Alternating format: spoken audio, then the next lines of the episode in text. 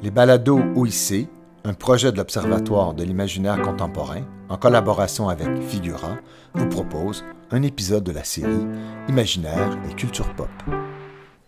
Chers popophiles, popophages et popovores de tout poil, donc nous voici réunis pour un nouvel épisode du podcast Pop en stock en son format transatlantique et zoomesque et nous faisons un nouveau un voyage euh, transatlantique puisque euh, nous recevons, nous avons la, chance et le plaisir de recevoir de l'autre côté donc euh, de l'océan les éditeurs d'un recueil collectif consacré à un sujet qui reste malheureusement encore deux ans plus tard d'actualité, la pandémie en science-fiction. C'est publié par la Société savante d'études de la SF Stella Incognita, sous la direction donc de Christophe Becker. Salut Christophe.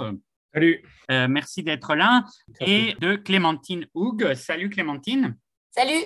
Et donc Christophe Becker, qui est docteur de l'Université Paris 8, avec sa thèse consacrée à l'influence de William Burroughs dans l'œuvre de William Gibson et de Genesis P. Orridge, dont vous pouvez d'ailleurs trouver divers articles en ligne sur notre site popenstock.ca. Donc certains justement sur cette question du cut-up euh, repris par euh, euh, Genesis Peerage, mais aussi d'autres sujets. Et Clémentine Houg, dont nous avons que nous avons déjà accueilli ici pour son ouvrage, donc William Burroughs, SF Machine, paru aux éditions Joux en 2021. Nous sommes aussi réunis avec, euh, de ce côté-ci de l'océan, notre coéquipière euh, dans ce podcast, Hélène Després, dont nous fêtons le prix de la relève sciences et littérature du Métropolis Bleu FRQSC euh, pour son ouvrage paru au PUM, Les post-humains descendent-ils du singe Bonjour Hélène. Bonjour Antonio, merci. Et euh, enfin, nous avons donc euh, euh, avec nous, de l'autre côté de l'océan, Manouk Borzakian, auteur de Géographie zombie, les ruines du capitalisme, paru dans, chez Playlist Society en 2019. Bonjour Manouk. Bonjour. Qu'est-ce qui vous a décidé pour réunir ce, recueil autour de la question de la pandémie en science-fiction?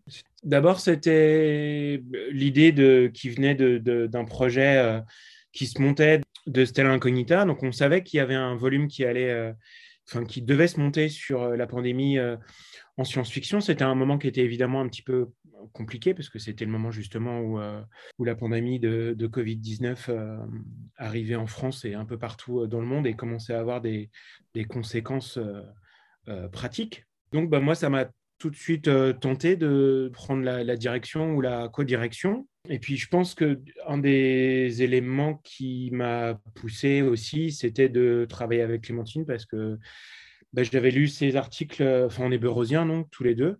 Donc, j'avais dû, euh, enfin, j'avais utilisé son travail, j'aimais beaucoup son travail, euh, j'aime beaucoup son travail. Et puis, euh, j'avais lu son article sur le cut-up, un autre sur le rock et le cut-up. Donc, c'est comme ça que j'ai pensé à elle bah, pour co-diriger le volume. J'en suis très content. Clairement, euh, la connexion burroughsienne est une connexion pandémique aussi. Nous évoquions un petit peu cet aspect euh, autour de ton livre, Clémentine. Donc, euh, c'est clair que c'est une, obsession au cœur de la, pensée et de l'art de, de. Oui, puisque quand, quand on parle de viralité et de virus, c'est vrai que euh, moi j'ai évidemment accepté tout de suite de travailler avec Christophe. C'était un grand plaisir de travailler avec lui, euh, sachant que on avait tous les deux donc euh, ce passé de travail sur William Burroughs qui développe une idée de langage virus qui est vraiment quelque chose de fondamental dans son univers fictionnel et dans ses, même sa théorie du langage, dans, dans l'ensemble de sa pensée puisqu'on peut vraiment parler de pensée concernant cet auteur, quelque chose qui va traverser des textes qui ne sont pas uniquement d'ailleurs euh, de la fiction. Euh, donc l'idée de la viralité euh, du langage et d'un langage contaminant au service de systèmes de contrôle a forcément éveillé quelque chose dans notre vécu de, la pandémie, puisqu'au moment où Christophe me, contacte, on est en plein confinement et, on est travaillé, nous aussi, par cet imaginaire-là. L'intérêt de, de, de, travailler aussi alors l'intérêt et la difficulté d'ailleurs de travailler dans ce contexte-là, sur ce sujet-là des, pandémies euh, dans la science-fiction, euh, c'était d'y analyser notre rapport au temps aussi. Et euh, en plus, là, ça rentrait dans un, autre de mes intérêts de recherche, dans lequel Manouk d'ailleurs est aussi impliqué, puisqu'on est tous les deux dans un projet ANR qui s'appelle ION sur l'imaginaire du temps.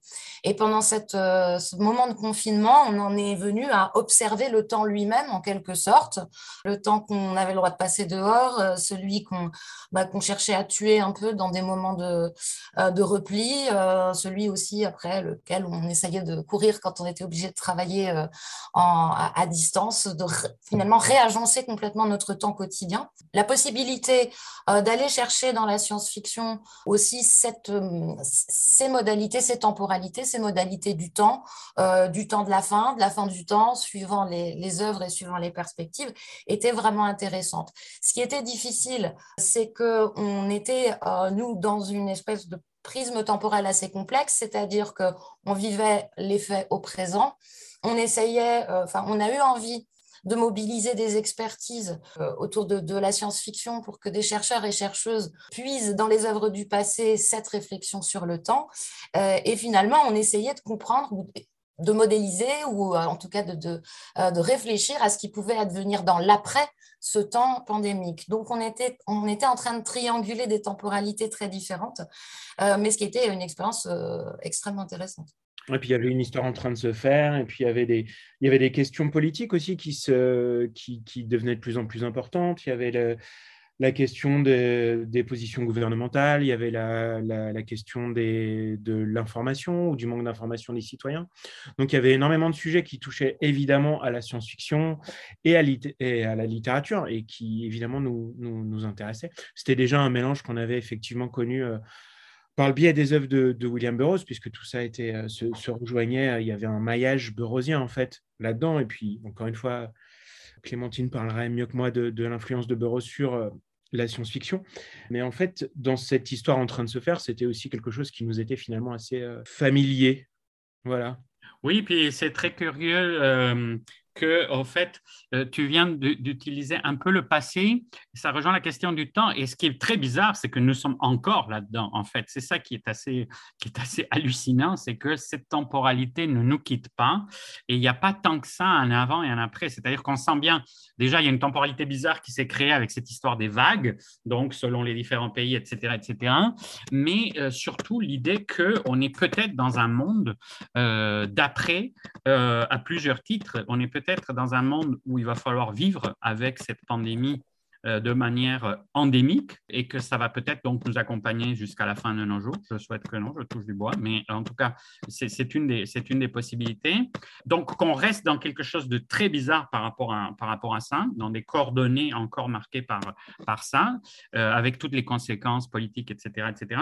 Et aussi le fait que euh, tout à coup, il y a cette idée du monde d'avant, c'est-à-dire que tout ce qui précède dans nos vies, euh, dans nos sociétés, etc., peut, être, peut basculer complètement du côté du monde d'avant. Une, des questions que, vous posez donc, euh, par rapport à, à ça, c'est justement l'idée de la sorte de complicité entre pandémie et science-fiction. Vous posez la question, existe-t-il une affinité naturelle entre pandémie et science-fiction. Le succès et le nombre de récits science-fictionnels portant sur des épidémies tient peut-être au fait qu'elles touchent particulièrement le lecteur dans la mesure où ils nous atteignent tous. La poétique de la pandémie repose sur cette dimension universelle, révélant au lecteur sa propre fragilité ainsi que celle de la société dans laquelle il évolue. Et c'est vrai que c'est assez particulier. Euh, moi, c'est un des aspects qui m'avait euh, frappé lorsque moi aussi j'ai eu euh, en pleine en pleine pandémie première vague l'envie d'écrire là-dessus. Je pense qu'on a tous écrit à un moment dans la pandémie. Tout le monde a écrit, tout le monde a fait la musique, tout le monde a fait les choses puisqu'on était semi confiné ici au Québec et confiné confiné complètement en France. Mais le, le premier truc, c'est justement à quel point tout le monde avait l'impression d'avoir basculé dans la science-fiction. C'est-à-dire qu'il y a eu un effet de euh, déjà vu qui rejoint un peu ce que Baudrillard avait fait sur le simulacre et, le fait de l'impossibilité désormais de, distinguer le simulacre de la simulation de, de, ce qui est réellement en train de passer, parce que tout le monde reconnaissait des situations anticipées par la, euh, par la pandémie et que ça s'est traduit par quantité de mèmes, etc., etc., qui utilisaient I Am Legend, par exemple, pour aller chercher des, rouleaux de toile, de papier cul, etc., euh, etc. Donc, c'est l'idée que tout le monde avait plein de références, les zombies, évidemment, tout ce même, je pensais que la fin du monde, ce serait les zombies, puis là, c'est resté chez moi à travailler, tout ça. Donc, bon, cette sorte de déception euh, euh, rigolote. Vous évoquez le tweet de Stephen King qui, qui doit dire non, c'est pas comme dans The Stand, donc c'est pas le fléau, c'est une pandémie, il faut se laver les etc. Donc c'est assez curieux parce que ça montrait à quel point il y avait déjà tout un imaginaire prêt à porter, prêt à penser, prêt à imaginer, et que les gens, beaucoup de gens étaient déjà partis dans un trip survivaliste. Je m'enferme chez moi avec mes tonnes de papier cul, avec mes boîtes de conserve, euh, aux États-Unis avec mon flingue, etc., etc. Donc bon, il y avait, tout ça qui s'est, qui s'est enchaîné. Et c'est vrai que la généalogie m'avait elle-même aussi intéressé parce que un des aspects les plus, euh, les plus curieux, et là on rejoint une des motivations, une des préoccupations avec Hélène qu'elle a travaillé, c'est que c'est Mary Shelley, donc euh, qu'on connaît surtout pour Frankenstein, évidemment, mais qui écrit finalement ce qui est peut-être la première euh, extrapolation qu'on dirait maintenant science-fictionnelle en tout cas euh, post-apocalyptique, puisque l'année où la première pandémie de choléra ravage l'Asie, elle sort de Last Man, donc en 1826, qui est une fantasmagorie autour d'une sorte de peste. Euh, rappelons que la peste avait euh, connu sa dernière éclosion en Occident en 1720, donc un siècle auparavant. Elle est bien sûr inspirée par le journal d'un an de la peste de Daniel Defoe, qu'elle cite, et elle met à partir de l'expérience de raconter de la peste de Londres par défaut et imagine vraiment une, une dimension planétaire. Et c'est aussi un des premiers livres, un des premiers romans, non seulement euh, post-apocalyptique, mais un des premiers romans euh, qui a cette vision euh, planétaire. Alors, elle imagine ce qu'on peut dire la première apocalypse sécularisée à partir du modèle pandémique. On retrouve bien sûr des choses très chères au romantisme comme l'esthétique des ruines, puisque là, tout tombe en ruine. C'est d'ailleurs ce qu'on va retrouver dans toutes les fictions post-apocalyptiques par la, par la suite. Et euh, que la fin de l'humanité en tant qu'espèce devient, devienne possible dans ce roman est très symptomatique. Nous sommes au moment où euh, selon le, schéma de, Michel Foucault, se met en place la biopolitique moderne. Et donc cette vision du biopolitique qu'on va beaucoup, beaucoup invoquer euh, tout le monde dans les réflexions sur la pandémie du coronavirus euh, Covid. donc, Gisek, Agamben, etc., etc. Donc, c'est très intéressant le, livre de Mary Shelley qui a été très ignoré pendant longtemps et qui reste assez ignoré du côté francophone. Il est vraiment très, très, très symptomatique. Et alors, à partir de ce livre, on va connaître toute une série de vagues, qu'on pourrait même dire certaines vagues épidémiques de apocalypse pandémique qui vont se propager dans divers euh, médias.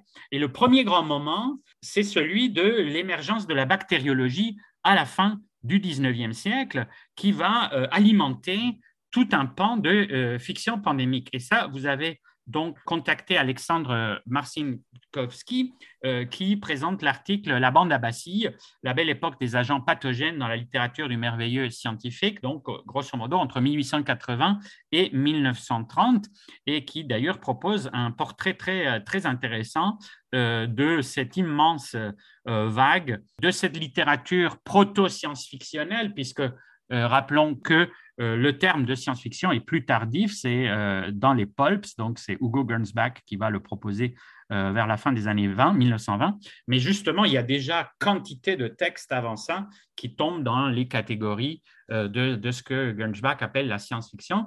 Et d'ailleurs, lui-même, au début, ce qu'il fait dans son, pulp, c'est surtout rééditer du Verne, du Herbert George Wells, etc., etc. Bref, il y a dans cette grande éclosion de ce qu'on appelle souvent le merveilleux scientifique, il y a toute une série de thèmes. Et ça, ça m'avait intéressé euh, dans mes recherches, puisque on trouvait déjà quantité de thèmes qui allaient euh, nous accompagner jusqu'à la stricte euh, actualité contemporaine. Premièrement, l'idée des guerres euh, biologiques. Et c'est très curieux parce qu'on pourrait penser que la guerre biologique, bon, c'est quelque chose qu'on connaît depuis très longtemps, puisque malheureusement, c'est quelque chose qui est utilisé depuis l'Antiquité.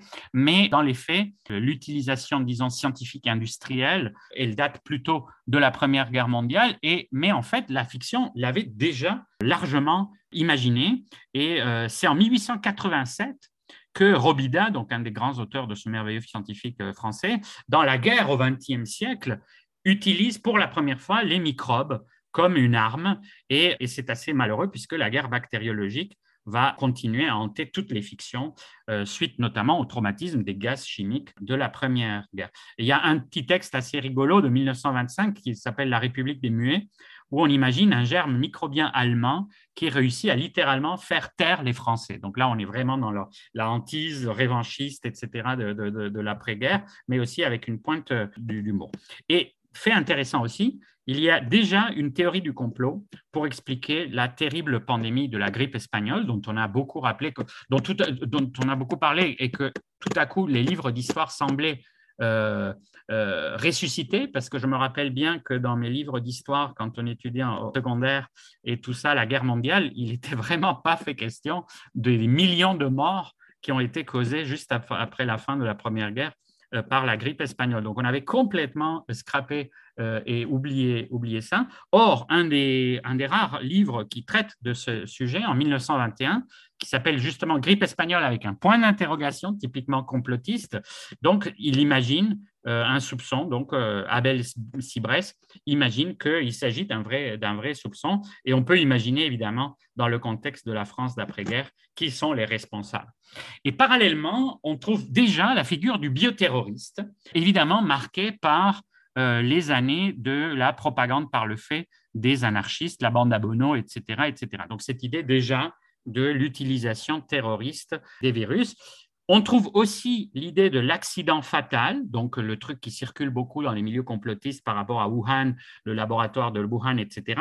Bah, on le trouve déjà dès 1890, donc dans Le microbe du professeur Backerman, Récit des temps futurs de Charles Effer, euh, avec un véritable savant fou, donc thème aussi cher à, Hélène, qui met au point une peste de manière tout à fait euh, malthusienne, euh, ce, ce dont on soupçonne encore aujourd'hui plusieurs sites complotistes pensent à une sorte de, de malthusianisme. C'est ce qu'on trouvait dans La peste rouge de Jean Bruyère et de 1898 et qu'on retrouvera chez Marcel Aimé dans Pastoral. Alors, on va avoir vraiment comme ça tous les thèmes qui vont être posés dès euh, ce tournant 19e, 20e siècle.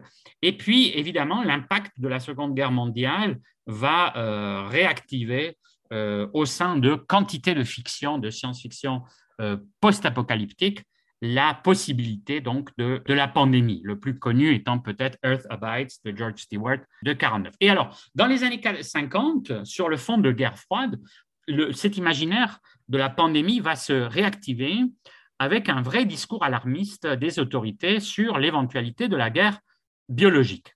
Et là, on va avoir justement la rhétorique virale qui va s'étendre sur plusieurs domaines et on peut même dire que ça va contaminer plusieurs genres. Le, premier est I Am Legend, justement, de Richard Madsen, qui, en 54, transforme le vampire en une sorte d'épidémie. Et on sait justement, on y reviendra avec Manouk, euh, à quel point I Am Legend va marquer la transition vers l'imaginaire du zombie chez Romero. C'est aussi à ce moment-là que commence à y avoir une sorte de de cycles épidémiques qui se créent sur fond de guerre froide, avec euh, notamment euh, le ticket qui, explosa de Burroughs. Donc, dès 62, Burroughs reprend tout cet imaginaire euh, dont nous parlait tantôt Clémentine. Et en cela, il est, tout à fait dans l'esprit du temps. Nous avions évoqué avec son, autour de son livre justement, Clémentine, tu, tu, étudiais quelles étaient les œuvres de science-fiction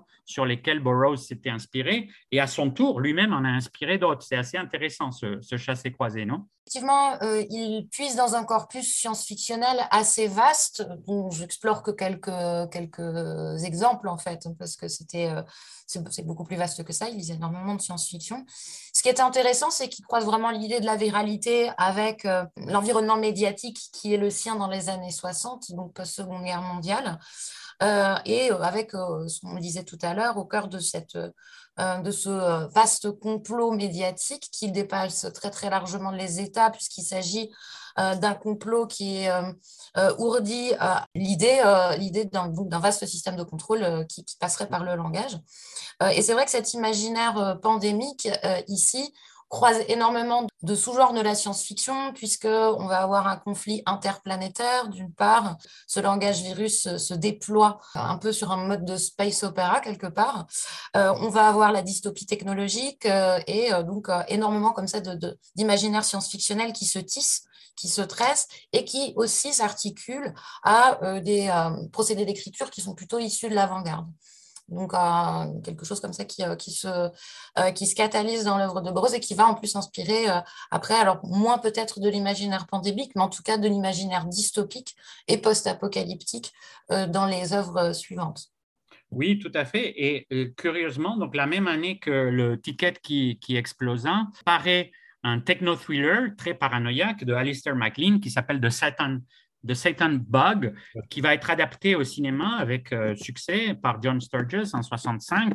Et là, il y a vraiment une sorte de folie pandémique euh, on adapte bien sûr I Am Legend dans Last Man on Earth de 64 avec le superbe Vincent Price. Il y a le roman dystopique de Sakio Komatsu, Virus 64, qui va être lui-même aussi adapté. The Andromeda Strain de Michael Crichton de 69, qui va être aussi adapté dans un grand classique de la SF euh, par Robert Weiss en 71, The Crazies de Romero de 73, qui, qui reprend de manière très claire la, question du, virus, Cassandra Crossing, bien sûr Le Fléau de Stephen King de, 60, de 78, un film très bizarre de Hamburg Syndrome qu'on trouve parfois sur euh, des plateformes, euh, sur YouTube, etc., de, de 79, le roman de Frank Herbert, The White Plague, etc. Donc là, vraiment, on est dans une sorte de folie furieuse de la pandémie. Euh, bien sûr, c'est l'époque aussi des films catastrophes. C'est toute la question de la crise énergétique, les mises en garde écologiques, le célèbre rapport du Club de Rome de 72 sur les limites de la croissance dans un monde fini, etc. etc. Donc il y a vraiment un imaginaire des années 60-70 qui, est très marqué par, euh, par ça. Et puis enfin, il y a ce que j'ai appelé une troisième vague de euh, récits euh, pandémiques autour de ce que Priscilla Wald appelle justement le outbreak narrative, le récit épidémique dans les années 90. Et là, on est vraiment dans, dans des récits qui sont beaucoup plus proches du discours épidémiologique, et c'est un discours épidémiologique qui commence à faire peur, euh, pas seulement dans la fiction, mais euh, véritablement dans le discours social. C'est-à-dire que euh, dans les années 90, il commence à y avoir tout un discours sur la possibilité, les possibilités réelles, une sorte d'explosion de virus. L'Ebola va faire très peur. Toute la question du virus est, aussi hantée dans ces années-là par le, sida, etc., etc. Alors, il y a évidemment Outbreak, le film de Wolfgang Petersen. Il y a bien sûr Contagion de Soderbergh, mais il y a aussi la trilogie dystopique de Margaret Atwood sur laquelle tu travaillais dans ta thèse, Hélène. Margaret Atwood, ce qui est intéressant, entre autres, c'est qu'elle va repenser un peu le, virus comme, euh, comme l'épidémie, comme un, vecteur de, de renouvellement de l'humanité, en fait. Je ne sais pas s'il y, en a d'autres exemples dont je vais vous parler, mais en gros, c'est intéressant, c'est qu'elle apporte une nuance euh, optimiste. Euh, d'une certaine façon, c'est pas elle qui le fait de manière le plus optimiste, mais elle fait partie de ces, textes qui, qui, euh, pour, qui traitent l'idée même de pandémie, l'idée même de virus comme l'occasion d'une tabula rasa pour ben, dans son cas, détruire une humanité qui est arrivée à sa fin, qui est, qui, est perçue comme un cul-de-sac. Euh, l'apocalypse elle-même n'est pas vraiment montrée comme la chose négative, c'est plutôt l'humanité euh, dans tous ses dévoiements euh, à la fin. Donc, l'apocalypse, dans le cas de Margaret Atwood, est un peu une apocalypse avec un royaume. On n'est pas dans cet apocalypse un peu vide, même si, évidemment, il y a plein de, dérapages. Mais donc, moi, j'avais envie de, revenir sur euh, un certain nombre de, ces textes-là qui, font ce, travail-là. Évidemment, celui de Margaret Atwood est peut-être la plus négative du groupe parce que euh, quand même, l'épidémie euh, tue presque toute l'humanité. Finalement, ce n'est pas tout au complet. Donc, c'est la trilogie qui a commencé avec Erickson Craig, qui, a été nommée la trilogie Mad Adam. Mais donc, tous ces, exemples de, romans-là, comme Galapagos de Kurt Vonnegut dans les années 60, Le silence de la cité euh, d'Elisabeth von Arbour, euh, donc, euh, et puis aussi les, les, deux romans de Greg Bear, Darwin's Children, ben, Darwin's Radio, puis Darwin's Children, qui sont très intéressants, sur, lesquels je vais revenir un, peu, un peu plus tard, mais qui, je pense, qui sont les plus optimistes du groupe, clairement. Donc, j'avais envie de, de, voir si on ne pouvait pas traiter la les récits pandémiques d'une façon un peu différente. Ce qui est intéressant, c'est justement, ils vont avoir une apocalypse euh, donc qui n'est pas sans royaume, donc une véritable apocalypse, au sens qu'il y a une vraie révélation, euh, mais qui n'est pas religieuse pour autant. Donc, on revient un peu à l'idée aussi de, Mary Shelley qui, a réussi à renouveler le genre euh, de la créature et de l'apocalypse dans un monde sans Dieu, mais sans pour autant abandonner une certaine forme de révélation, une, certaine forme de réflexion qui va plus loin que, que d'autres récits du même genre. Donc, on peut quand même y voir une dimension spirituelle ou sacrée. Donc, on est encore là, mais pas dans le surnaturel et pas dans, pas dans le divin. Dans les quatre romans dont, je vous parle, euh, ce qui est intéressant, c'est qu'on revient à peu près tous plus ou moins sur la théorie des monstres prometteurs de Richard Goldschmidt, en fait, euh, parce que pandémie-là permettent l'évolution biologique de l'humain, donc permettent à l'humain de devenir autre chose et réfléchissent au fait que ce genre de, désastre-là dans l'histoire de la planète, en fait, a toujours mené à, des renouveaux biologiques, à des renouveaux des écosystèmes. Et donc, qu'une pandémie pourrait très bien faire de même pour l'humain. Euh, puis donc, la théorie des, monstres prometteurs de Goldschmidt, que je vous résume en une phrase, même si évidemment elle est plus compliquée que ça, c'est que, lui, il pense l'évolution non pas euh, progressivement, comme Darwin, par micro-évolution sur des millions d'années, mais plutôt par bond et grâce à des mutations spectaculaires qui permettent de faire face à des catastrophes qui sont locales ou globales.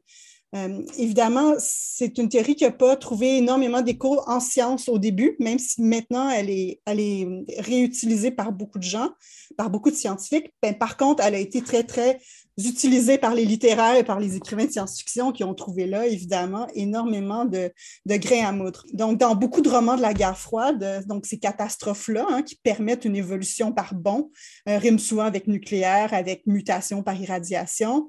Mais dans les quatre romans dont je vous parle, ce sont plutôt des catastrophes, sont plutôt des pandémies. Donc, dans Galapagos, Le silence de la cité et Oryx Crake, la pandémie est l'occasion d'une tabula rasa d'éliminer une suffisamment grande part de l'humanité pour permettre aux survivants d'évoluer biologiquement et socialement. Et dans le cas de Darwin's Children, c'est plus positif encore. C'est le virus lui-même qui crée des monstres prometteurs euh, et qui déclenche l'évolution sans destruction a priori, donc sans tuer personne. Euh, le roman de Galapagos de Kurt Vonnegut, qui est donc publié en 85, euh, raconte l'histoire de la fin de l'humanité et de l'émergence d'une post-humanité du point de vue d'un fantôme hein, nommé Léon Trotsky Trout, avec euh, le merveilleux humour de, de Vonnegut, qui hante un million d'années dans le futur l'archipel des Galapagos. Donc, il raconte qu'au milieu des années 80, une pandémie met fin à l'aventure humaine en rendant infertiles presque toutes les femmes. Donc, il n'y a aucun mort. On n'est pas du tout dans une pandémie qui tue, on est dans une pandémie qui rend infertile. Ça va être d'ailleurs le cas dans la plupart.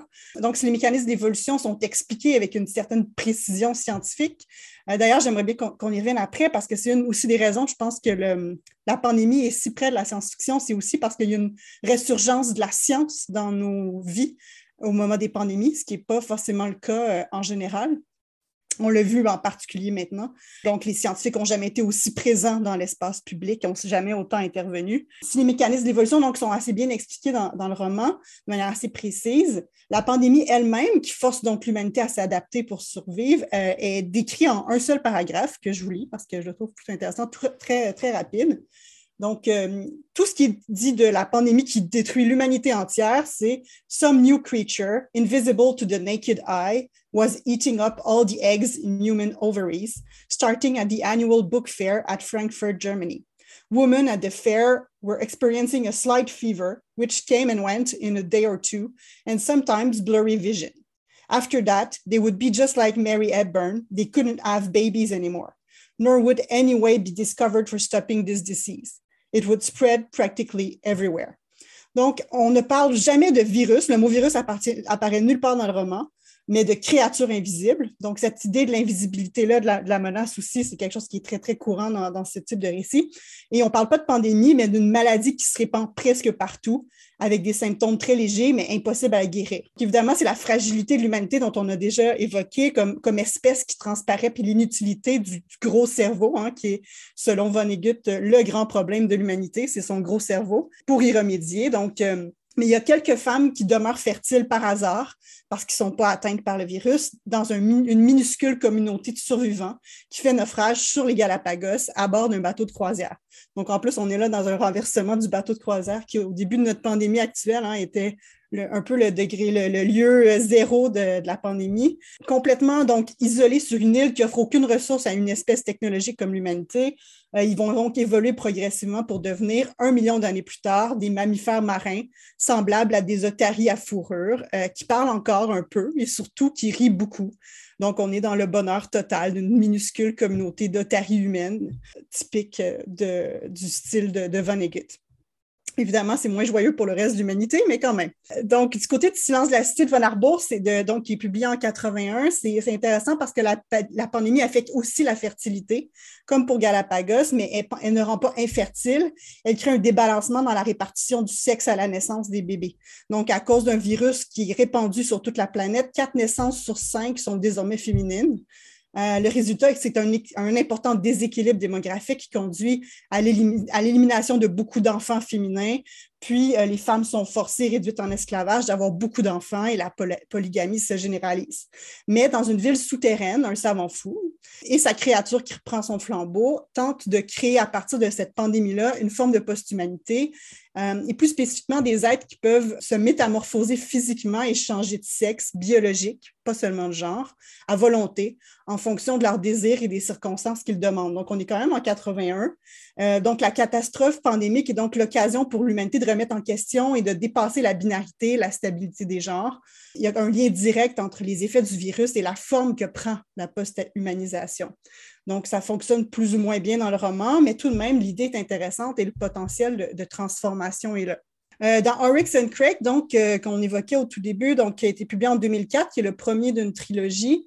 Comme dans Galapagos d'ailleurs, le virus lui-même n'est pas responsable directement de l'évolution, mais, mais crée un vide, hein. donc crée une, une tabula rasa, un, trou dans, l'écosystème, tout comme la disparition des dinosaures a permis aux mammifères d'émerger. Par contre, contrairement aux trois autres cas, le virus dans Oryx and Crake est créé en laboratoire par un savant fou. Donc, Antonio en a déjà mentionné d'autres cas. Donc, ça arrive assez souvent aussi que ces pandémies-là sont, créés en laboratoire. Euh, mais là, c'est dans le but de transformer l'humanité. Donc, donc, Craig, le savant, invente donc un virus qui est supposé tuer toute l'humanité afin de laisser la place à ces créatures, également fabriquées en laboratoire, les Crakers, qui ont été créés pour avoir des caractéristiques euh, spécifiques et aucun des défauts humains comme l'agressivité, la jalousie, euh, la destruction de l'environnement, etc. Mais au final, soyons honnêtes, les Crakers n'ont pas grand-chose des bons côtés des humains non plus, hein, leur créativité, leur curiosité, par exemple. Donc, l'épidémie n'est pas décrite très longuement dans le roman, elle occupe quelques pages tout plus, mais euh, avouons que les ressemblances avec l'épidémie actuelle sont, vraiment troublantes. D'ailleurs, je pense que c'est ce que l'article qui est dans le, collectif aussi que vous dirigez euh, explique à quel point euh, ce roman s'est rapproché de la réalité de manière particulièrement troublante.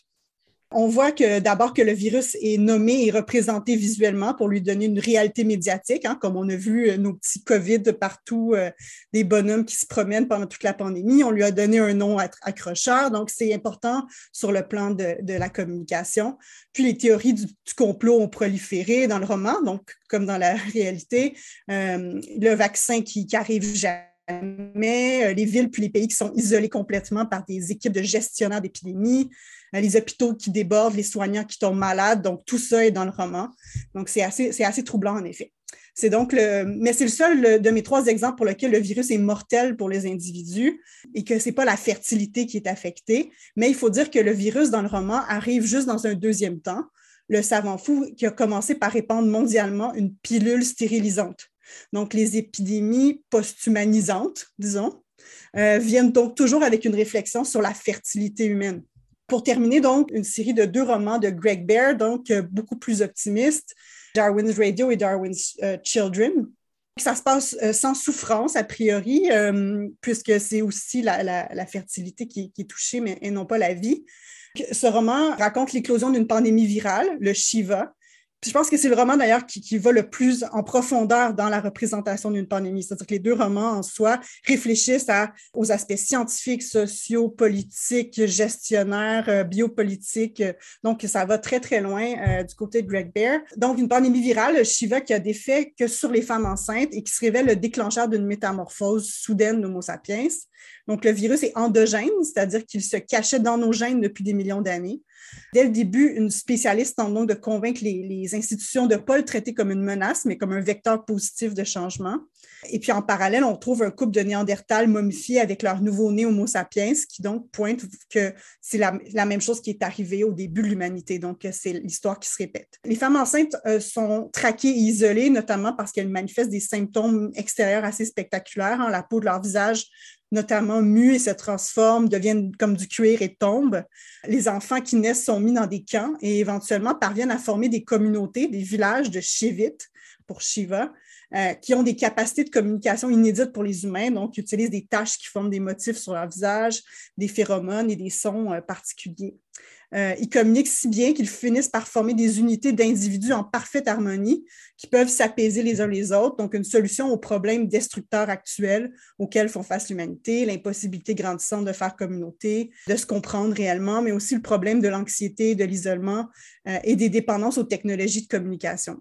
Donc, euh, le virus endogène crée donc un bon évolutif, comme a pu être l'émergence d'Homo sapiens, mais il est d'abord perçu comme un dangereux virus euh, abortif, puis euh, tératogène, donc il crée des, monstres un peu comme on a eu l'épisode de, Zika, hein, juste avant la pandémie, qu'on a déjà presque, presque oublié, mais qui déjà créait des malformations chez les nouveau-nés l'occasion donc de, ces pandémies-là, c'est surtout l'occasion de, remise en cause des structures, des modèles, des habitudes, des façons qu'on a de se définir nous-mêmes nous en tant qu'humanité.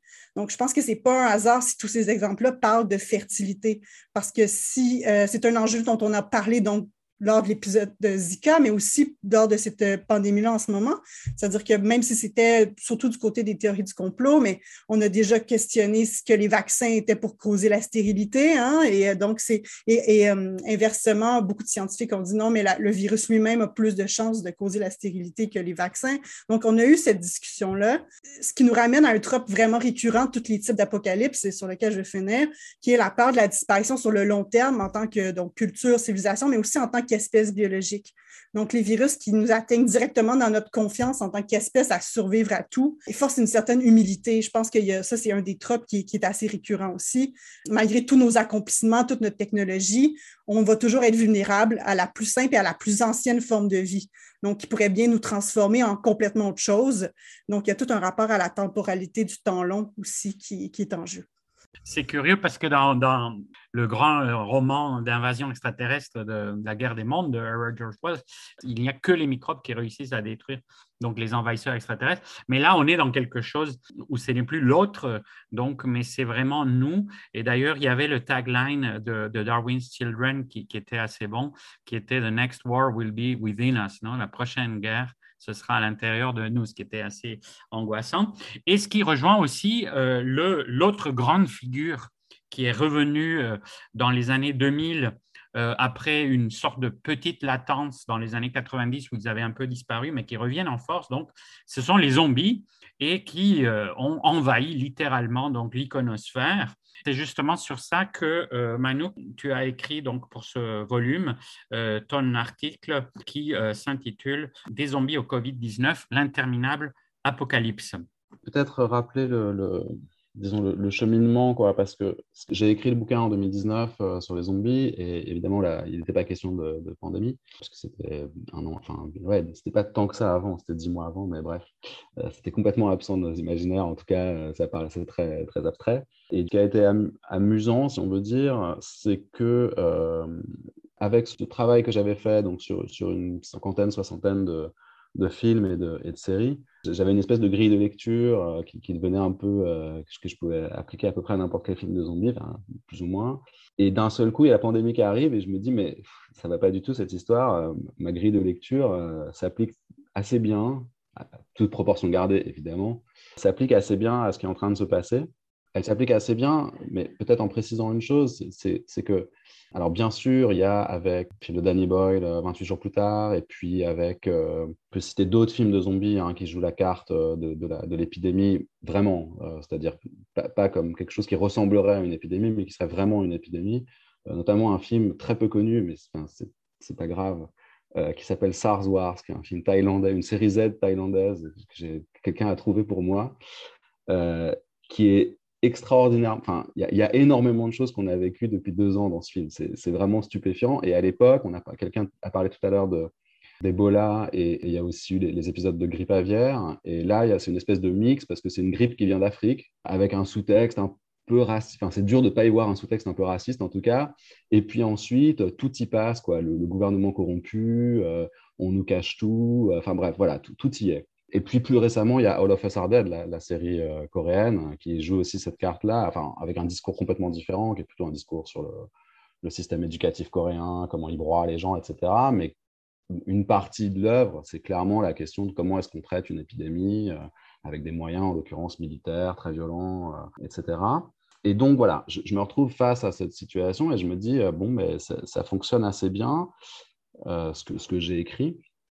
Est-ce que d'autres gens ont écrit d'ailleurs hein, Il y, a eu plein de choses sur, les zombies qui, rejoignent euh, ça. Quand j'ai écrit cette contribution, euh, je, suis parti de, l'hypothèse que, disons, on, était prêt en quelque sorte. On était prêt à gérer cette situation en fait. Euh, et, d'une certaine façon, on l'avait déjà vécu dans, des modalités beaucoup plus diffuses. Et, alors évidemment, je redis, on ne s'est pas retrouvé face à des zombies, donc c'est évidemment une façon de parler. Mais les, les débats qui se sont joués à partir du début de l'année 2020 et qui continuent aujourd'hui sont des débats, à mon avis, qui ont eu lieu dans un certain nombre de séries, de films, de, zombies, qui fassent ou non référence explicitement à une pandémie. C'est-à-dire qu'il y a plein de films de zombies qui ne se présentent pas comme tels ou qui se présentent comme tels de manière très floue, très indirecte, peu importe. La, structure narrative ressemble beaucoup, les, les, enjeux ressemblent beaucoup. Donc, ce n'est pas ça le problème, en fait. Hein. C'est plutôt la, structure générale du film de zombies que j'ai eu l'impression de retrouver y compris depuis, euh, depuis le, Romero euh, de 68, où il, y a, où il y a déjà un certain nombre de choses qui sont en place euh, et qu'on va retrouver. D'ailleurs, cet imaginaire, disons, qu'on retrouve, il n'est pas seulement le fait de... Enfin, on parlait tout à l'heure de Stephen King qui doit prévenir ses lecteurs, enfin, qui doit avertir ses lecteurs de ne pas déconner. mais enfin, je veux dire, c'est aussi nos dirigeants qui sont porteurs de cet imaginaire, de manière très claire. Ce n'est pas un truc diffus dans la population avec des gens qui seraient un peu irrationnels et, inconscients. On, on a des discours, euh, enfin, moi en particulier, dans, le bouquin, j'évoque le discours de Bush au lendemain du 11 septembre. Parce que peut-être, bon, je fais une toute petite parenthèse sur d'où je parle. Moi, je suis, géographe de formation, donc je, me suis vraiment intéressé aux zombies de ce point de vue, de, l'organisation de l'espace, de l'aménagement, de, l'espace politique. Et euh, Bush, au lendemain de l'attentat de, 2001, a, un discours où il parle de, recréer une démarcation spatiale euh, qui aurait disparu ou en tout cas qui aurait été fragilisé par l'attentat de 2001, et, et, dit, voilà, maintenant on va tracer une ligne, et, cette ligne devra être visible sur des cartes, c'est une ligne matérielle, il va falloir tracer une ligne entre nous et eux, et ceux qui ne sont pas avec nous euh, sont avec eux. Euh, je, résume, euh, mais, disons, il y, a ce discours de la frontière indispensable. Et Macron, et sans doute d'autres dirigeants que, je n'ai pas entendus, Macron a un discours qui n'est pas très différent en 2020, quand il parle de front, de guerre. on est vraiment dans cette rhétorique qui, est encore plus absurde qu'en 2001, puisque euh, la guerre contre un virus, c'est très compliqué. Et en tout cas, ça ne se joue pas en termes de front, ça ne se joue pas en termes de limites matérielles et d'espace topographique. C'est un truc réticulaire qui circule, qu'on ne contrôle pas. Bon. Mais voilà, il y a ce ressurgissement systématique de l'imaginaire d'un espace qu'il faut quadriller, fermer, euh, rendre hermétique. Euh, voilà, et donc moi, c'est ça que j'ai retrouvé euh, dans nos réactions face, à l'épidémie. C'est ce, disons, d'une part, un diagnostic, euh, le sentiment que les spatialités, qui, enfin, disons, que l'ordre spatial dans lequel on vit a été fragilisé, voire a complètement disparu, enfin, en grande partie disparu, disons. Euh, donc ça, c'est très fort dans les films de zombies, c'est-à-dire cette idée que les repères spatiaux et temporels, évidemment, euh, sont plus du tout fiables, c'est-à-dire qu'on ne sait pas où on est, il y a une difficulté à se situer qui est permanente. Quoi. Et, il y a aussi une nécessité de, se déplacer quand on croit avoir enfin pu se poser. cette reconfiguration permanente de l'espace, euh, qui est d'ailleurs très fort dans All of Us Are il y a un jeu scénaristique là-dessus, puisqu'ils vont de salle en salle, de bâtiment en bâtiment, ils n'en finissent pas de constater qu'en fait, euh, bah, ils croyaient être enfin tranquilles et puis ils sont toujours pas tranquilles. Euh, pour mille et une raisons, à chaque fois, ça change. Euh, il y a la même chose, dernier train pour Busan, où il y, a, cette reconfiguration permanente du train, où on ne sait jamais où est-ce qu'on est en sécurité, où est-ce qu'on ne l'est pas. Voilà. donc ça, évidemment, c'est des, cas très exagérés par rapport à ce que vit l'Occident contemporain, mais voilà, il me semble que ça traduit ça, une sorte d'instabilité de ce qui nous entoure. La réaction face à ça, c'est d'essayer de reconstruire quelque chose de stable et de stable euh, géographiquement. Donc, de notamment construire des murs, parce qu'en fin de compte, c'est avec ça qu'on sait faire en Occident. Quand ça ne va pas, on fait des murs. Et donc, bah, c'est un truc ultra récurrent dans, tout le cinéma euh, post-apocalyptique, c'est de construire des murs, des barrières, des grilles électrifiées, enfin, tout, ce que vous voulez.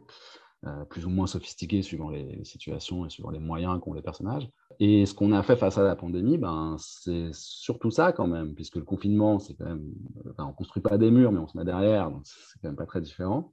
Et puis, euh, il y a eu cette idée euh, qu'on peut considérer comme quand même assez étrange de, penser qu'en contrôlant les frontières nationales, on allait endiguer le, le virus, alors que l'enjeu n'était pas de contrôler les frontières nationales, l'enjeu était que tout le monde fasse pareil ça, ça aurait rendu possible. Si tout le monde s'était confiné dans le monde entier et avait suivi exactement les mêmes procédures, etc., peut-être qu'on aurait endigué la première vague. En revanche, en, empêchant les gens d'entrer, on sait que ça marche pas bien, puis d'ailleurs, ça n'a pas marché. Et d'ailleurs, c'est un discours du cinéma zombie, c'est que les murs servent à rien. Hein. C'est quand même très important, hein. c'est qu'ils finissent systématiquement par s'effondrer. Donc à la fois, on était prêt à ce qu'on allait faire et à la fois, on était prêt à ce que ça ne marche pas. Et d'ailleurs, ça n'a pas bien marché. Enfin, disons, ça n'a pas bien marché. Je suis conscient que je, parle de manière très générale. Hein. Je pense que plein de vies ont été sauvées euh, par le premier confinement et, je ne mets pas du tout ça en question.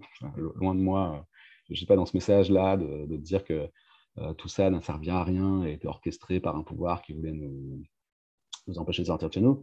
même si ça a pu être l'occasion de le faire. Mais évidemment, il y, avait de très bonnes raisons de se confiner, mais n'empêche que sur le long terme, faute d'une politique globale, d'une réflexion globale sur les enjeux de la pandémie, ses causes, etc., pas trouvé de solution manifestement. Et donc, comme, comme ça a été dit au début, on est dans un temps d'après qui ne termine pas. Quoi. Enfin, qui, elle est toujours là, on ne sait pas très bien. Est-ce qu'en octobre, on se reconfine bon, enfin, voilà. Euh, non. Mais voilà. Donc voilà, ça, c'était disons ce, que j'ai trouvé comme point commun. Et puis, euh, pour, pour terminer là-dessus, euh, ce qui m'a aussi intéressé euh, comme, lien à faire, c'est la manière dont, euh, et, là aussi on peut faire le lien avec la lutte contre le terrorisme, mais, en, réalité on peut faire le lien avec énormément d'autres discours politiques et de problèmes qui sont désignés un à un par, des responsables politiques. C'est la manière dont, alors je, commence par les zombies, puis après je parle de la pandémie, dans, le cinéma et dans les séries zombies, il y a cette manière systématique de présenter la menace, euh, alors d'une part comme une réalité complètement extérieure, c'est-à-dire qu'on est entre nous, on est une société, on est une communauté, et puis il y a une menace extérieure, objective, qui donc serait une entité un peu abstraite qui va toucher tout le monde pareil. Bon, c'est très bien que ce, type de menace ne touche pas tout le monde pareil, et la pandémie l'a montré, on n'est pas du tout égaux face euh, à la santé, face à l'hôpital, face à la maladie elle-même pour mille et une raisons, euh, notamment sociales.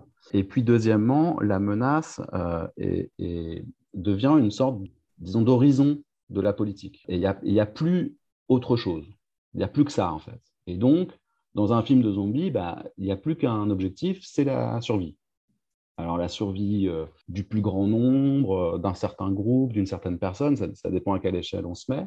Mais il y a cette idée que la survie justifie tout. Voilà, c'est dans ce sens-là. La survie devient le seul objectif. Et du coup, bah, tout le reste en découle et ne peut plus être discuté. Donc, il n'y a plus de politique puisqu'on a une sorte de réalité indiscutable qui sert de point de départ. Et puis après, tout le reste, c'est de la, gestion, en fait.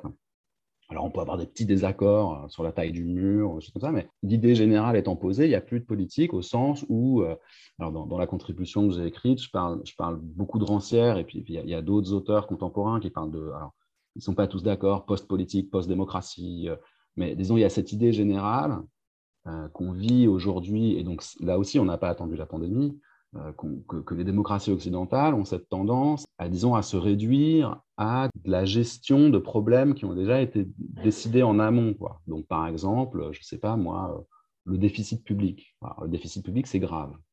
Donc, on ne discute pas, est-ce que c'est vraiment grave? Est-ce que pourquoi c'est grave? Non, c'est grave. Donc, on va baisser les dépenses publiques. Très bien. Et alors après, on peut discuter, ah oui, mais on les baisse où, comment, machin. Bon. Et donc, on fait plus de politique. Et de la même manière, quand il y a une pandémie, très vite, on a arrêté de faire de la politique. C'est-à-dire, très vite, on a dit, bon, bah, il faut confiner, il faut sauver les gens, fin de la discussion. Et ce qui, en fait, a complètement verrouillé le débat. Et je redis, je ne dis pas qu'il fallait se poser la question de savoir s'il fallait laisser les gens mourir. mais, mais, ça posait tout un tas d'autres questions qui ont été laissées en arrière-plan, qui ont été quasiment pas à discuter. Enfin, il y, a eu un grand consensus, union nationale, etc. Et, et, voilà, les zombies font la même chose, le CO2 fait la même chose. Le CO2 est devenu une espèce de fétiche. Il y a un géographe britannique qui s'appelle Eric Swingley qui, qui, a écrit des choses intéressantes là-dessus, qui dit voilà, vous avez des discours entiers, des, politiques entières où il y a le CO2.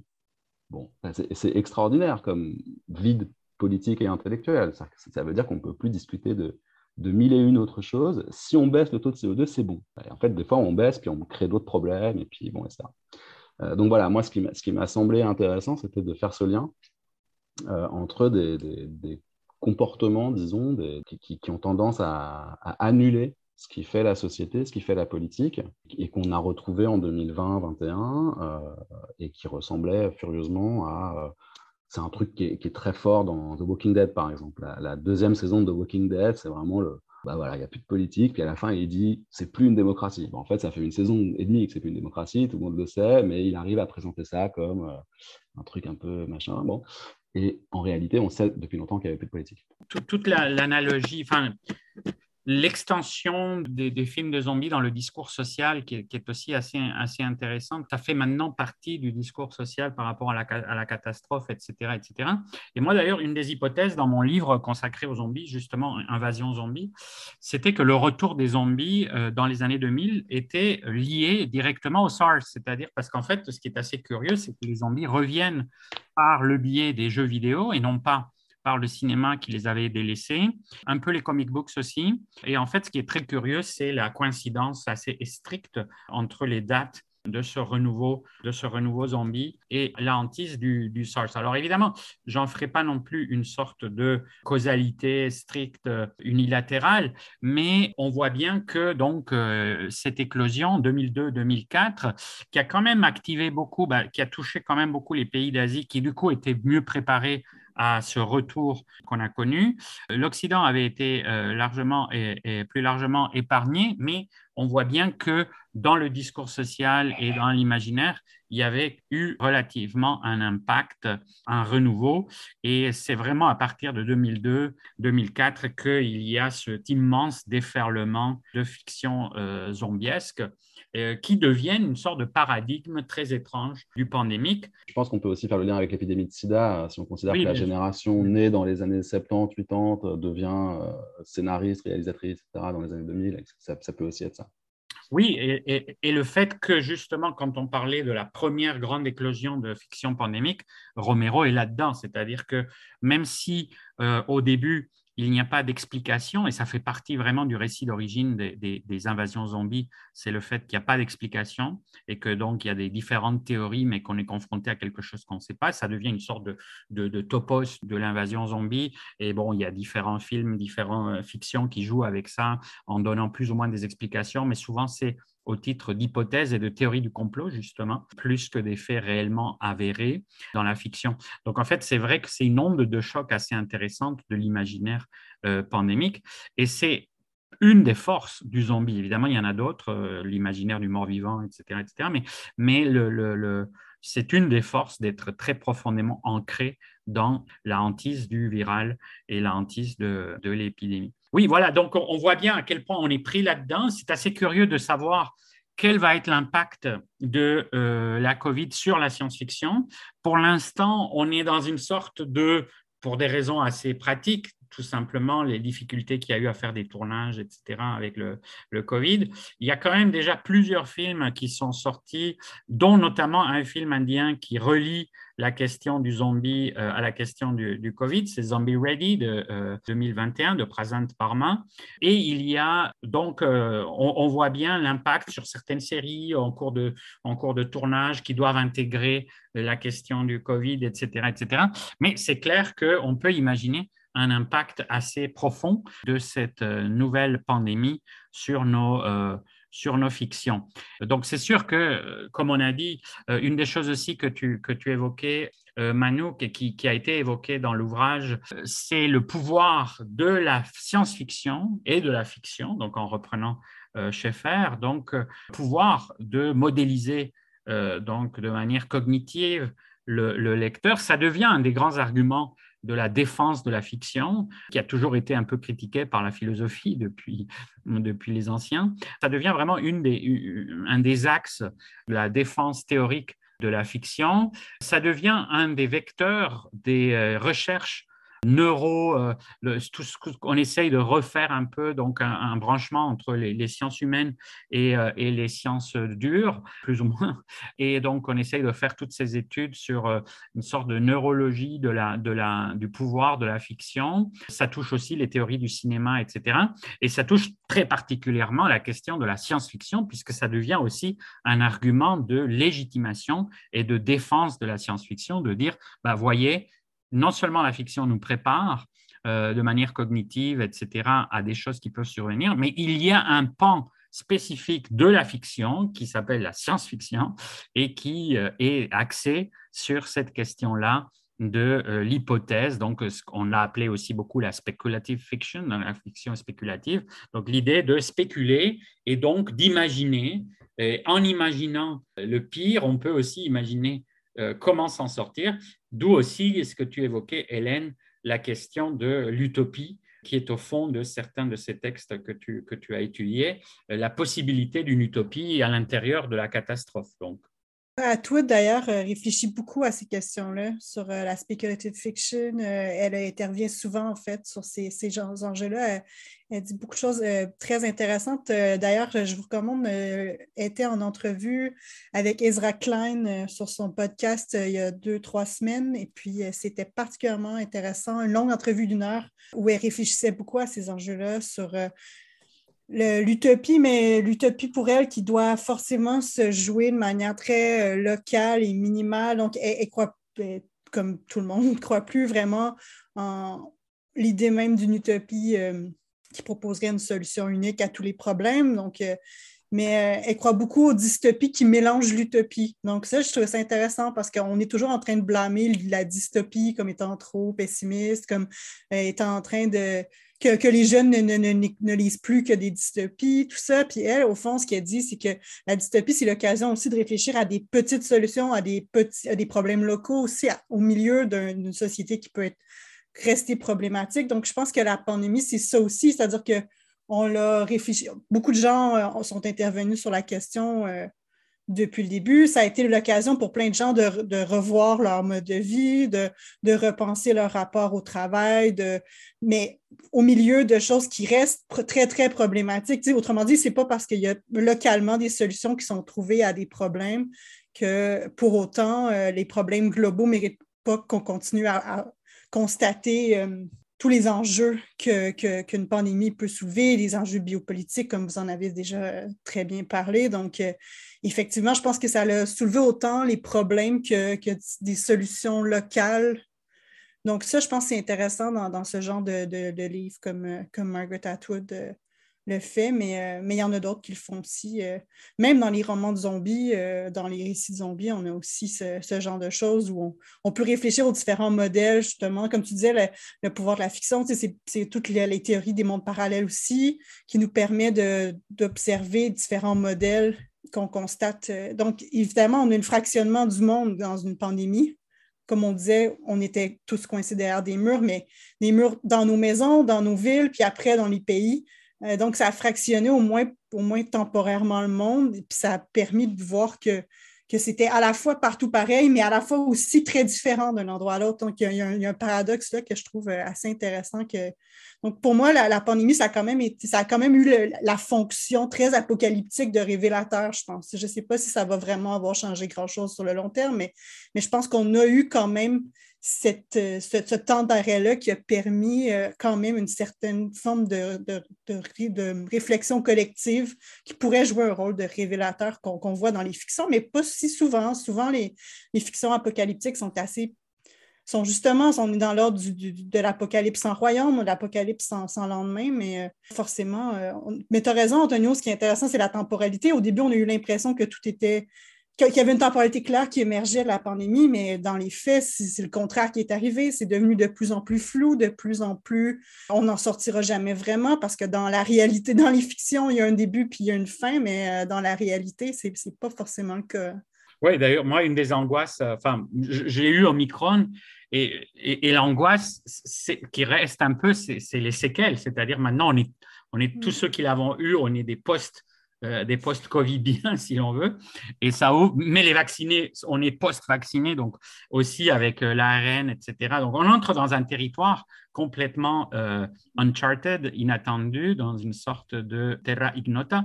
Et c'est vrai que ce qui est assez fascinant, et ce qui va surtout alimenter, je pense, les angoisses, les, les types de fiction un peu à la Cronenberg, où on peut imaginer des générations mutantes, étranges, etc., si chères à la, à la science, euh, à la science-fiction.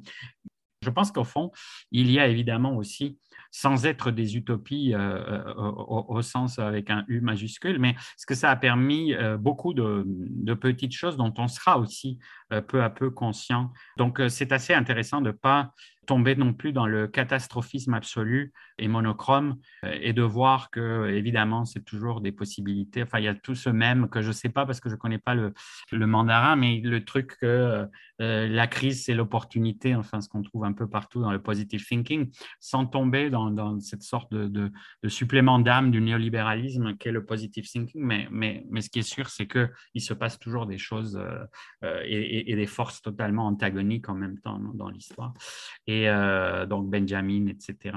Donc euh, voilà, Clémentine, Christophe, donc vous êtes content du, volume. C'est intéressant que l'angle pris justement soit la science, euh, la science-fiction. Il y a eu beaucoup de choses publiées sur la pandémie dans les dernières dans les deux dernières années, mais c'était un angle qui, je pense, est, très, est très riche. Ça pourrait donner lieu à d'autres, d'autres itérations du volume. on peut imaginer donc d'autres, d'autres volets à ça, puisque euh, non seulement donc euh, par rapport au passé de la science-fiction, mais au présent et au futur de la science-fiction dans les prochaines, dans les prochaines années. Nous, on était très contents de ce volume et puis on était aussi contents d'avoir des, spécialistes de, disciplines aussi différentes et puis aussi de laisser la place des doctorants et puis à des gens qui commençaient leurs recherches et à d'autres personnes qui avaient des recherches peut-être plus, plus approfondis, euh, enfin qui travaillaient depuis plus longtemps leur sujet. Donc ça, c'était aussi un, des objectifs du, du volume, je pense. J'ajouterais juste que ce qui, sera intéressant et ce qu'il faudra faire, nous ou d'autres, peu importe, c'est euh, considérer ensuite le corpus, effectivement, dont tu as parlé très brièvement, mais euh, le corpus post-pandémie, c'est-à-dire ce que directement la pandémie va faire à la fiction, ses effets sur la construction fictionnelle, sur la création en général. Euh, dans quelques années de pouvoir euh, se réatteler à, ce, type d'interrogation, mais sur un corpus post-2020. Je pense qu'il va y avoir un effet étrange qui n'est pas tout à fait de l'ordre d'un... Il faudra se poser la question, est-ce que c'est un trauma ou, pas tout à fait un trauma dans, l'intensité? Parce que le paradoxe aussi de la COVID, c'est que c'est une apocalypse confortable, c'est-à-dire que tout le monde est devant Netflix, en train de, se, bouffer de la pizza, etc., etc. Donc, en fait, la réalité, c'est que ce n'est pas l'apocalypse de la Seconde Guerre mondiale, pour reprendre le titre du célèbre documentaire qui avait fait Apocalypse Staline, Apocalypse Première Guerre, Apocalypse Deuxième Guerre, etc. etc. Ce n'est pas les, euh, cette sorte de, catastrophe immense que l'humanité a connue précédemment, en tout cas dans les pays les plus euh, riches, évidemment, mais, euh, mais je pense que la saturation est réelle. Donc, je ne suis pas sûr qu'un film là qui sortirait sur le Covid aurait des millions de spectateurs. Peut-être pas. Mais avoir justement le renouveau que ça va forcer finalement euh, en termes de représentation. Non, non, c'est clair. Non, non, c'est clair, c'est clair. On est, on est en plein, on est en plein dedans. D'ailleurs, il y avait déjà un truc, Hélène, je ne sais pas qui faisait ça, mais il y avait déjà quelqu'un qui était en train de faire un truc sur euh, l'impact de la COVID chez les chercheurs, dans les recherches sur, le, sur l'impact de la COVID. En tout cas, déjà, il y avait une sorte de volonté, de, puisqu'il y a eu tellement, le discours social est tellement hypertrophié par la COVID, qu'il euh, y a déjà eu une sorte de tentative de cartographier euh, les, premières réactions. Je ne sais pas qui, était en charge de ça, mais euh, je me rappelle qu'on en avait parlé justement pour le dossier Pop en Stock, qui avait été un des premiers à sortir là-dessus. Je suis tombée sur une étude scientifique qui a eu lieu en 2021 euh, pour une revue de psychologie américaine. Puis ils ont fait des études sur des, des, gens qui lisaient de l'horreur ou de, du post-apocalyptique ou de la fiction de zombies pour voir à quel point ils réagissaient mieux ou moins bien à la pandémie actuelle. C'est assez intéressant, les résultats, en fait.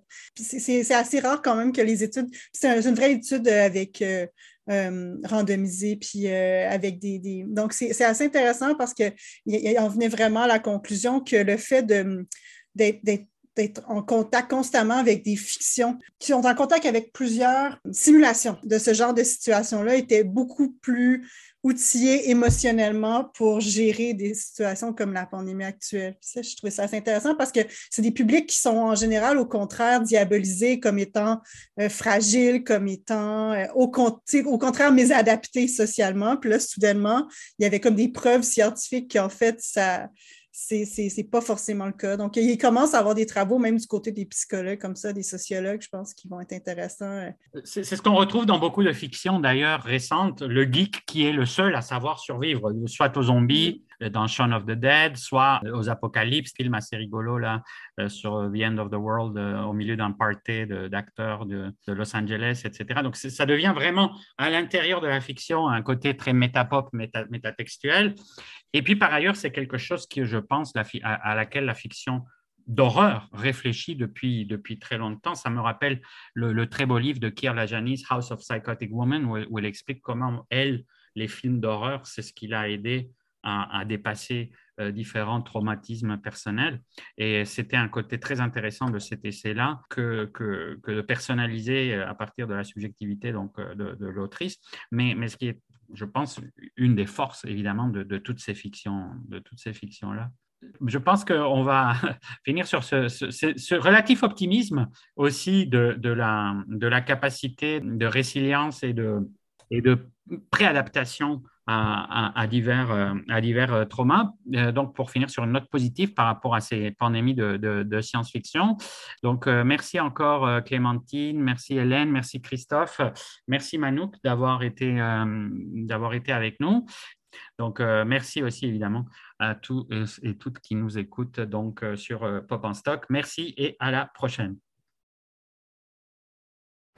Merci d'avoir été avec nous jusqu'à la fin de cet épisode. Les balados OIC sont disponibles sur toutes les plateformes de balado-diffusion et sur le site de l'Observatoire de l'imaginaire contemporain à l'adresse oic.ucam.ca.